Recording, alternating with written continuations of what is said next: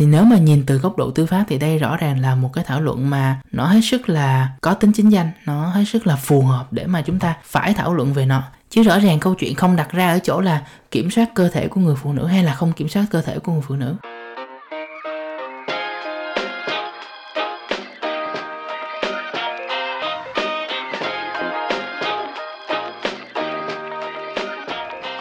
À, chào mừng quý khán giả cùng trở lại với Hội đồng cừu. Mình tên là Trung, là nghiên cứu sinh tại Đại Victoria, Canada và cũng là curator của Hội đồng cừu. À, trong tuần này thì Hội đồng cừu sẽ trở lại với một cái câu chuyện nó tương đối nhạy cảm một chút. Đó là cái câu chuyện về quyền sinh sản khái niệm reproductive rights cũng như là cái khả năng tiếp cận y tế trong vấn đề hủy thai hay là não phá thai abortion access thì câu chuyện này đang trở nên rất nóng tại Việt Nam đặc biệt là với cái phán quyết của tòa cao pháp viện Hoa Kỳ thì cái án lệ này có tên là Dove versus Jackson Women Health Organization. Án lệ này được xem là hủy bỏ cái quyền não phá thai mà án lệ Roe vs Wade hình thành nên trước đó vào năm 1973. Đây sẽ là một cái câu chuyện mà chúng ta có cả hai thứ để bàn. Trước tiên là chúng ta sẽ có cái câu chuyện liên quan đến vấn đề tư pháp, câu chuyện liên quan đến án lệ tại Hoa Kỳ để mà chúng ta tìm hiểu. Và vấn đề thứ hai là chúng ta cũng sẽ có một chút cái nền triết học, chúng ta sẽ có một chút cái vấn đề liên quan đến đạo đức, liên quan đến những cái thảo luận triết học dành cho cái vấn đề não phá thai cũng như là cái quyền sinh sản. Trung hy hy vọng là trong môi trường Việt Nam đấy thì chúng ta sẽ có một cái cuộc thảo luận nó đỡ thiên kiến và nó đỡ phân mãn hơn nếu so với cái tình hình chính trị của Hoa Kỳ hiện nay. Trước tiên về mặt lý thuyết, về mặt diễn ngôn thì Trung chấp nhận cái diễn ngôn cho rằng là Trung sẽ không có thẩm quyền để nói về cơ thể cũng như là nói về những cái lựa chọn cơ thể của người phụ nữ. Tuy nhiên ở một cái mặt nào đó thì câu chuyện này ở Hoa Kỳ trước tiên vẫn là một cái thảo luận pháp lý và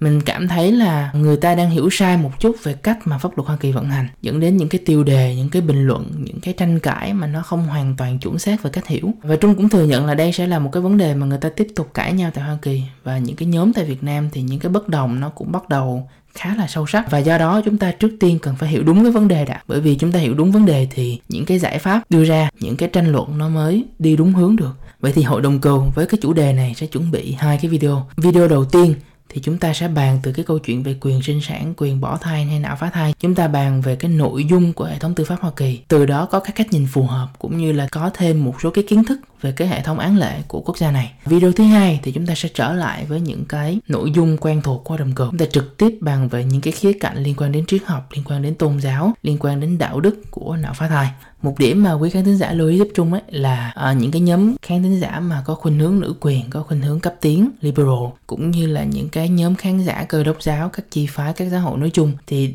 đều là những cái nhóm mà Trung cho là political allies của mình cho nên là cái mục tiêu của hai video mà hội đồng cừu đưa ra đấy chủ yếu chỉ là để mà chúng ta có thêm những cái thông tin chúng ta tham khảo. À, chúng ta xây dựng được những cái thảo luận mà nó lành mạnh và nó có hướng đến một cái nội dung nào đó cụ thể hướng đến một cái giải pháp nào đó cụ thể. Chứ những cái video này không nhằm chỉ trích một nhóm nào hay là cái tư duy hay là cách tiếp cận của một nhóm nào cả. Cho nên mong là cái phần bình luận ở phía dưới nó cũng nhẹ nhàng và nó mang cái không khí là đóng góp nhiều hơn là tranh cãi hay là à, chửi bới nhau. Cái lý do chủ yếu mà khiến trung phải làm một cái video riêng liên quan đến án lệ hoa kỳ cũng như là à, pháp luật hoa kỳ nói chung đấy thì bởi vì Hiện nay người ta đang mô tả cái sự kiện này là tối cao pháp viện Hoa Kỳ bãi bỏ quyền nạo phá thai. Thì đây là cái tiêu đề trong cả báo Việt Nam lẫn báo Hoa Kỳ và họ dùng rất thường xuyên. Và trong trường hợp này thì có thể là chúng ta sẽ không thể nào trách báo chí Việt Nam được bởi vì ngay cả báo chí Hoa Kỳ, ngay cả cái báo chí mà native với họ thì họ vẫn dùng cái kiểu diễn đạt này. Thì các bạn có thể nhìn thử những cái dòng tiêu đề. Đúng là đối với những cái người mà người ta không nghiên cứu pháp luật Hoa Kỳ kỹ đấy, thì họ sẽ có cái cảm tưởng là Roe vs Wade tạo ra cái tiền lệ về quyền tự do sinh sản và cái án lệ mới sẽ hủy bỏ cái quyền này và trung nghĩ là cái cách hiểu như vậy nó sẽ khiến cho những cái cuộc thảo luận nó đi chệch hướng và nó không tạo ra những cái cuộc thảo luận mà nó productive, nó không tạo ra những cái cuộc thảo luận mà nó có ý nghĩa và nó giúp ích được cho cái sự phát triển của pháp luật Hoa Kỳ cũng như là pháp luật Việt Nam trong tương lai. Và những cái nhóm mà người ta ủng hộ cái việc mà trao quyền nạo phá thai cho phụ nữ đấy, thì người ta sẽ tự hỏi là tại sao có một cái quyền nó đơn giản như vậy mà vẫn còn phải cãi nhau, vẫn còn phải tranh cãi trong hệ thống tư pháp Hoa Kỳ? Và những cái nhóm mà người ta phản đối việc nạo phá thai thì người ta sẽ vui vẻ nhìn nhận là à từ nay Hoa Kỳ sẽ không còn nạo phá thai nữa, bởi vì nhà nước Hoa Kỳ đã cấm nạo phá thai rồi. Thì cả hai cách hiểu này nó đều sai hết, cho nên là nó sẽ rất có vấn đề nếu mà chúng ta dùng hai cái nền này để mà chúng ta tranh cãi với nhau. Thì với tư cách là một sinh viên mà dành hết 4 năm đại học để mà nghiên cứu rất nhiều à, hệ thống án lệ Hoa Kỳ. Cũng như là cái luận án của mình cũng về án lệ cũng về pháp luật Hoa Kỳ đấy. Thì mình nghĩ là cái cách hiểu và những cái cách biểu đạt này nó không ổn. Và nói thẳng ra là nó sai hoàn toàn nếu bạn đang hiểu là não phá thai hiện nay đang bị cấm tại Mỹ để hiểu tại sao cả hai cái diễn ngôn này cũng như là cả hai cái cách hiểu, cả hai cách biểu đạt này nó không ổn, thì Trung nghĩ là chúng ta cần phải hiểu hai cái đặc trưng và đồng thời cũng là hai cái tranh cãi pháp lý nền tảng nhất và phổ biến nhất của cái nền tư pháp của quốc gia này. Đầu tiên, chúng ta sẽ phải nói đến cái tranh cãi giữa hai nhóm là Federalist và nhóm Anti-Federalist. Tranh cãi giữa hai nhóm này có thể nói là cái tranh cãi mà nó cổ điển nhất và nó truyền thống nhất trong chính trị Hoa Kỳ. Hiểu đơn giản, chúng ta biết là nhóm Federalist là cái nhóm mà ủng hộ một cái chính quyền liên bang mạnh, một cái chính quyền liên bang mà có tầm ảnh hưởng sâu sắc hơn trong đời sống kinh tế, văn hóa, chính trị, xã hội của mọi tiểu bang ở Hoa Kỳ và đồng thời với đó là những cái công cụ và những cái thẩm quyền pháp lý kèm theo. Còn cái nhóm anti-federalist là cái nhóm mà ủng hộ một cái chính quyền liên bang yếu và thậm chí là cái chính quyền liên bang đó có thể mang tính chất hình thức, có thể mang tính chất là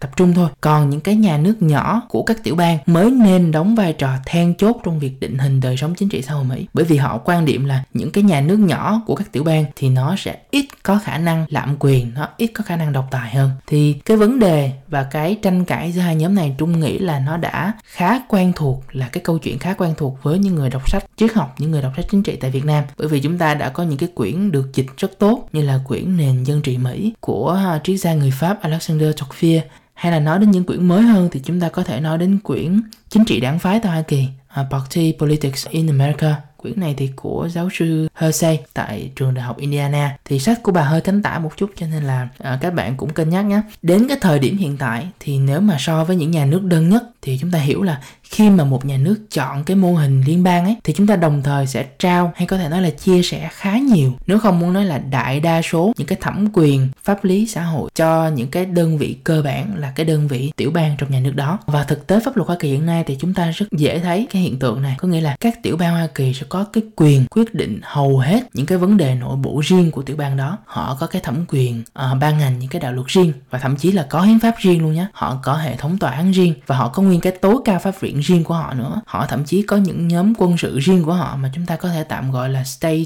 defense forces. Bởi vì vậy, các cái chính quyền, tiểu bang đấy, thì họ kỳ vọng là việc nào ra việc đó sẽ có những cái vấn đề mà chính quyền liên bang quyết định. Đơn giản như là những cái vấn đề liên quan đến đối ngoại, những cái hoạt động quân sự mà bên ngoài quốc gia, cũng như là những cái hành vi phạm tội có tính chất liên bang hay là có tính chất quốc tế, thì đó sẽ là những cái vấn đề thuộc thẩm quyền của chính quyền liên bang. Những cái vấn đề mà trung vừa nói tới thì nó sẽ cần phải được ghi rõ hoặc là ít nhất có đề cập trong hiến pháp hoa kỳ. Bởi vì cái mục tiêu của hiến pháp hoa kỳ, như chúng ta biết đấy, là giới hạn của quyền lực nhà nước nói chung, mà đặc biệt là quyền lực của nhà nước liên bang, bởi vì nó quá mạnh và nó quá lớn. Riêng những cái nội dung mà không được nhắc đến trong hiến pháp hay là không được nói rõ trong hiến pháp thì đó sẽ là câu chuyện của tôi, câu chuyện của những cái nhà lập pháp tại tiểu bang, của những cái chính quyền tại tiểu bang. Một trong những cái ví dụ cụ thể nhất mà trung có thể đưa ra cho quý khán giả của đồng cừu là câu chuyện về luật doanh nghiệp tại hoa kỳ chẳng hạn. Thì với 50 tiểu bang hoa kỳ có thể nói là chúng ta có 50 cái phiên bản của luật doanh nghiệp khác nhau. Và kèm theo đó sẽ là những cái câu chuyện liên quan đến thẩm quyền xét xử tort thẩm quyền liên quan đến bồi thường này thẩm quyền liên quan đến thiệt hại thẩm quyền liên quan đến damage cái câu chuyện contract litigation là liên quan đến tranh chấp hợp đồng vân vân và vân vân. Và thường thì những cái luật sư bên Mỹ và thậm chí là các bác luật sư tại Việt Nam à, nếu mà muốn thành lập doanh nghiệp tại Mỹ thì người ta sẽ thường chọn cái tiểu bang Delaware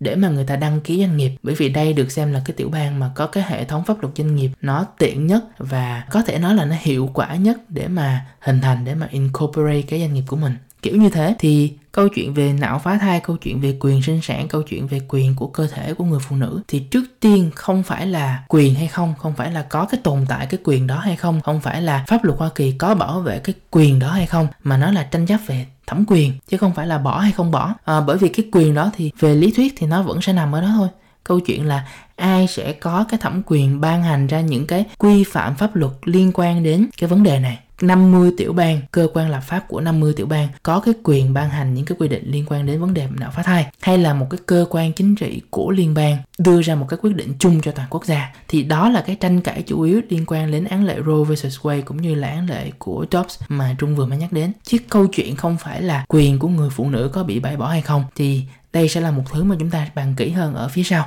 Ban nãy thì chúng ta có nhắc đến cái câu chuyện là quyền của chính quyền liên bang phải được ghi nhận và ít ra có thể được diễn giải từ hiến pháp Hoa Kỳ đấy. Thì điều này sẽ dẫn chúng ta đến cái tranh cãi truyền thống thứ hai trong hệ thống tư pháp Hoa Kỳ là triết lý nào nên là triết lý chủ đạo để mà diễn giải, để mà giải thích hiến pháp Hoa Kỳ. Có rất nhiều tên gọi cũng như là có rất nhiều phiên bản cho những cái trường phái, cho những cái triết lý, cho những cái chủ thuyết này. Bạn dùng từ nào cũng được hết. Nhưng mà Trung có thể giới thiệu cho quý khán thính giả của đồng cừu từ 2 đến 3 cái triết lý để thể hiện cho hai cái trường phái đối lập nhau. Bên chúng ta sẽ có textualism và originalism, tạm dịch ra là thuyết văn bản và thuyết nguyên tác. Ở bên còn lại thì chúng ta sẽ có activism là thuyết hoạt động xã hội. Thuyết văn bản và thuyết nguyên tác, textualism và originalism có thể xem là giới cánh hữu của tư pháp và thuyết activism có thể xem là giới cánh tả của tư pháp Hoa Kỳ. Vậy thì cánh hữu và cánh tả đây có nghĩa là gì? Thì thuyết văn bản và thuyết nguyên tác thường sẽ được xem là sao bắt đầu về mặt khoa học pháp lý của những cái thẩm phán mà được bổ nhiệm bởi các tổng thống thuộc đảng Cộng hòa. Thuyết văn bản thì cho rằng cái việc diễn giải, cái việc giải thích hiến pháp Hoa Kỳ phải tập trung và giới hạn nó trong ngôn từ, trong cấu trúc của hiến pháp và những cái nội dung mà có thể được suy ra từ hiến pháp ấy, nó phải dựa trên những cái diễn diễn giải hợp lý, câu chữ, ý nghĩa của câu chữ đó bên trong hiến pháp.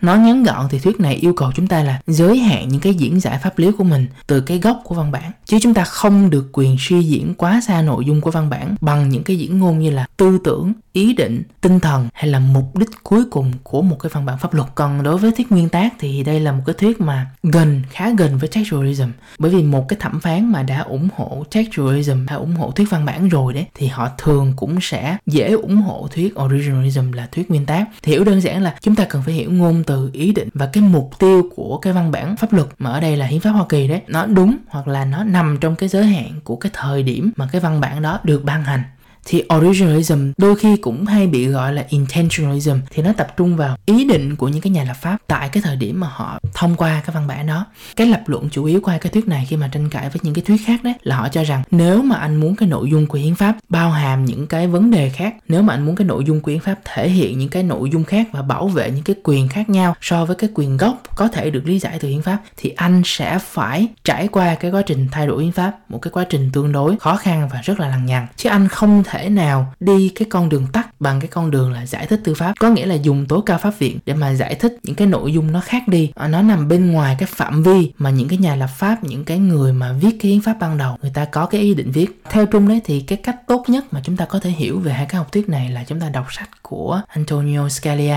nguyên thẩm phán thành viên của tố cao pháp viện Hoa Kỳ. À, có thể nói là một trong những cái thần tượng tư pháp ngày xưa của Trung đặc biệt là về cách viết đặc biệt là về cái kỹ thuật viết. Nhưng mà đến bây giờ thì đỡ nhiều rồi, bây giờ có nhiều cái vấn đề khác. Và ở phía bên kia chiến tuyến thì chúng ta có thuyết hoạt động xã hội, activism. Và hiểu ở đây là những người mà ủng hộ thuyết này đấy, thì họ sẽ cho rằng cái việc diễn giải hiến pháp hoa kỳ nó phải phù hợp với cái thời đại mà đang được diễn giải. Và nhìn chung ấy thì cơ quan tư pháp của hệ thống thông luật phải chủ động dùng cái thẩm quyền giải thích pháp luật, dùng cái thẩm quyền giải thích hiến pháp của mình để tạo ra những quy định mới, để mà sáng tạo ra những cái nội dung mới, nội dung pháp lý mới, hợp thời hơn. Và họ cũng phải chủ động giải quyết những cái câu hỏi chính trị xã hội nó đang cấp thiết nhất, nó đang chủ chốt nhất của cái thời đại đó. Và từ đó, họ tin rằng những cái bản án này sẽ tạo ra cái động lực phát triển cho xã hội nói chung. Thì cái thuyết này là cái thuyết nổi tiếng nhất mà khiến cho những người học luật tại Việt Nam người ta biết đến các khái niệm là the living constitution, có nghĩa là khái niệm hiến pháp sống đó. Thì hiểu cơ bản là hiến pháp Hoa Kỳ sẽ luôn vận động, sẽ luôn thay đổi, sẽ luôn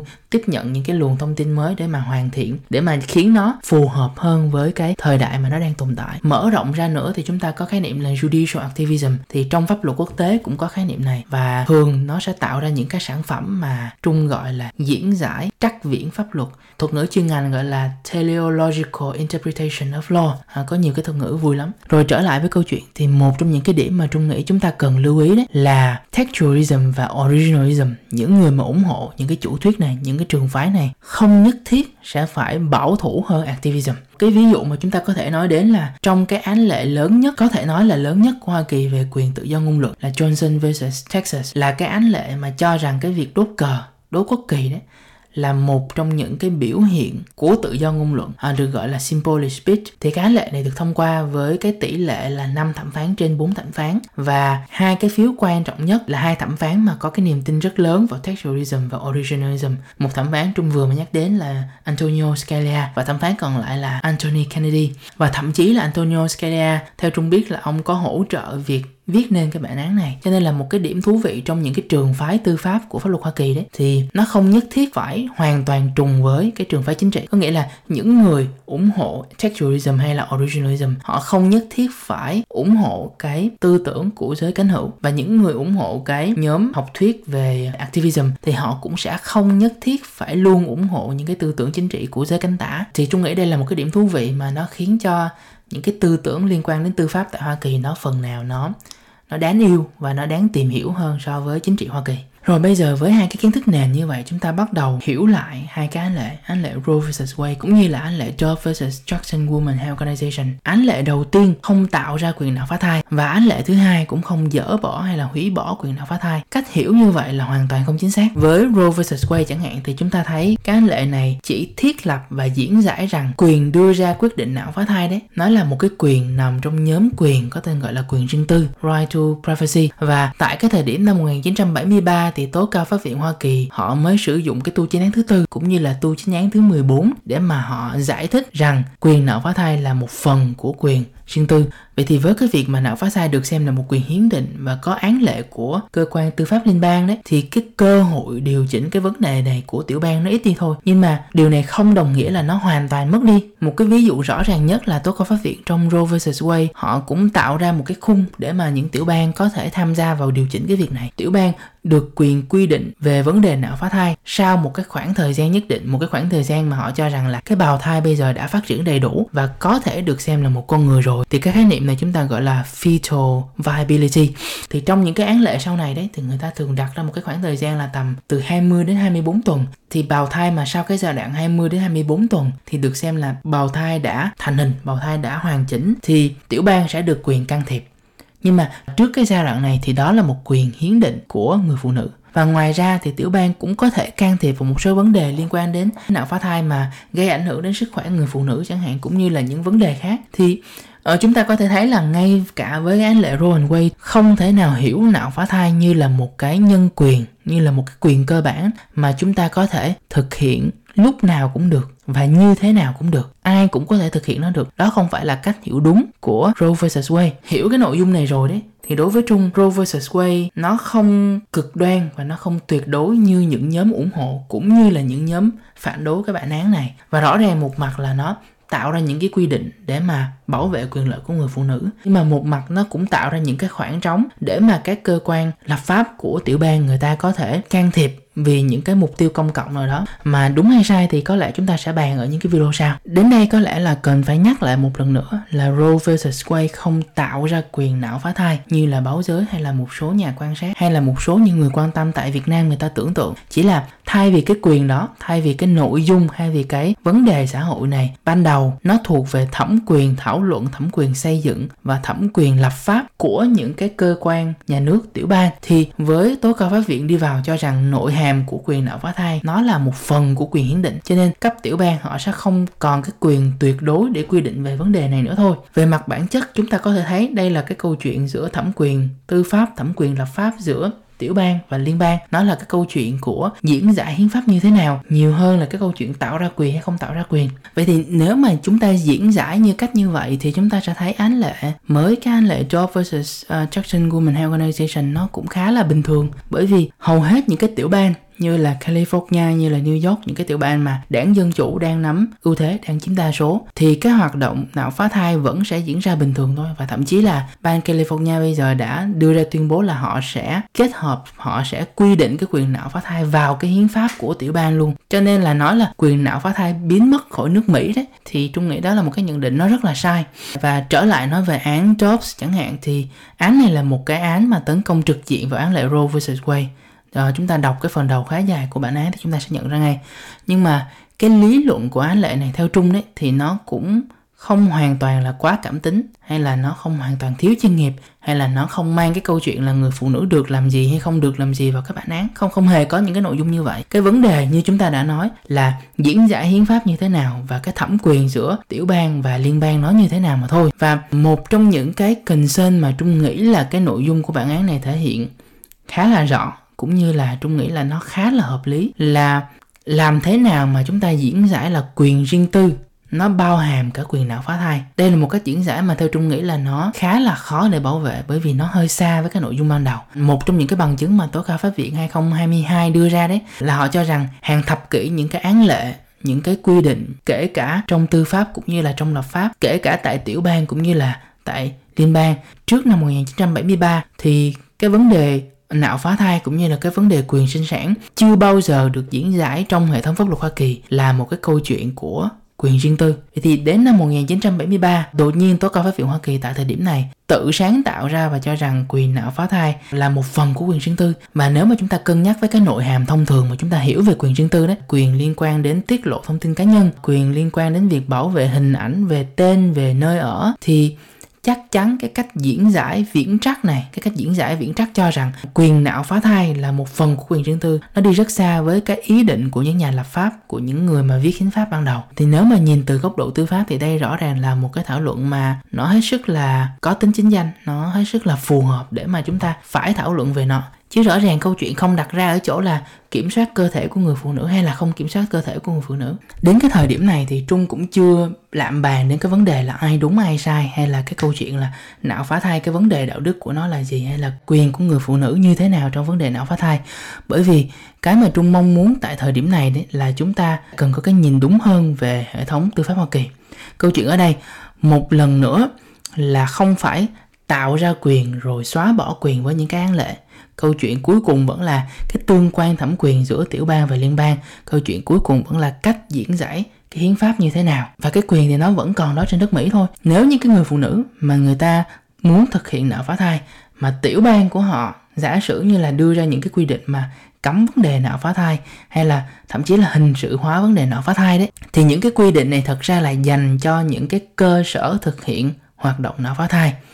và người phụ nữ này vẫn có quyền đến một cái tiểu bang khác để mà họ có thể được nhờ tư vấn và nhờ thực hiện cái hoạt động nạo phá thai này. Nhưng nói như vậy không có nghĩa là Trung phủ nhận những cái vấn đề mà cái án lệ mới của tố cao pháp viện năm 2022 đưa ra, đặt ra một trong những cái câu hỏi mà tại thời điểm này trung có thể nghĩ tới là những người phụ nữ ở những cái tầng lớp lao động, những người phụ nữ ở những cái tầng lớp yếu thế. À, khi mà họ sống tại những cái tiểu bang mà cấm nạo phá thai thì họ sẽ phải làm gì nếu mà họ không có đủ chi phí? Họ không thể trang trải cái chi phí để mà đi đến một tiểu bang khác và thực hiện cái quyền nạo phá thai này? Câu hỏi đặt ra là những cái quy định như thế này nó có tính giai cấp hay không? Nó có khả năng gây hại cho những cái nhóm yếu thế hay không? Vân vân và vân vân. Cũng như là triết lý triết học và cái câu hỏi đạo đức câu hỏi tôn giáo của nạo phá thai chúng ta cần phải được giải quyết như thế nào? Thì trung mời quý khán thính giả của đồng cừu chờ đón cái video tiếp theo video này thì nó hơi thuần về mặt lý thuyết nó hơi thuần về mặt tư pháp một chút. Nhưng mà trung rất hy vọng là nó đưa ra được những cái thông tin mới liên quan đến hệ thống pháp luật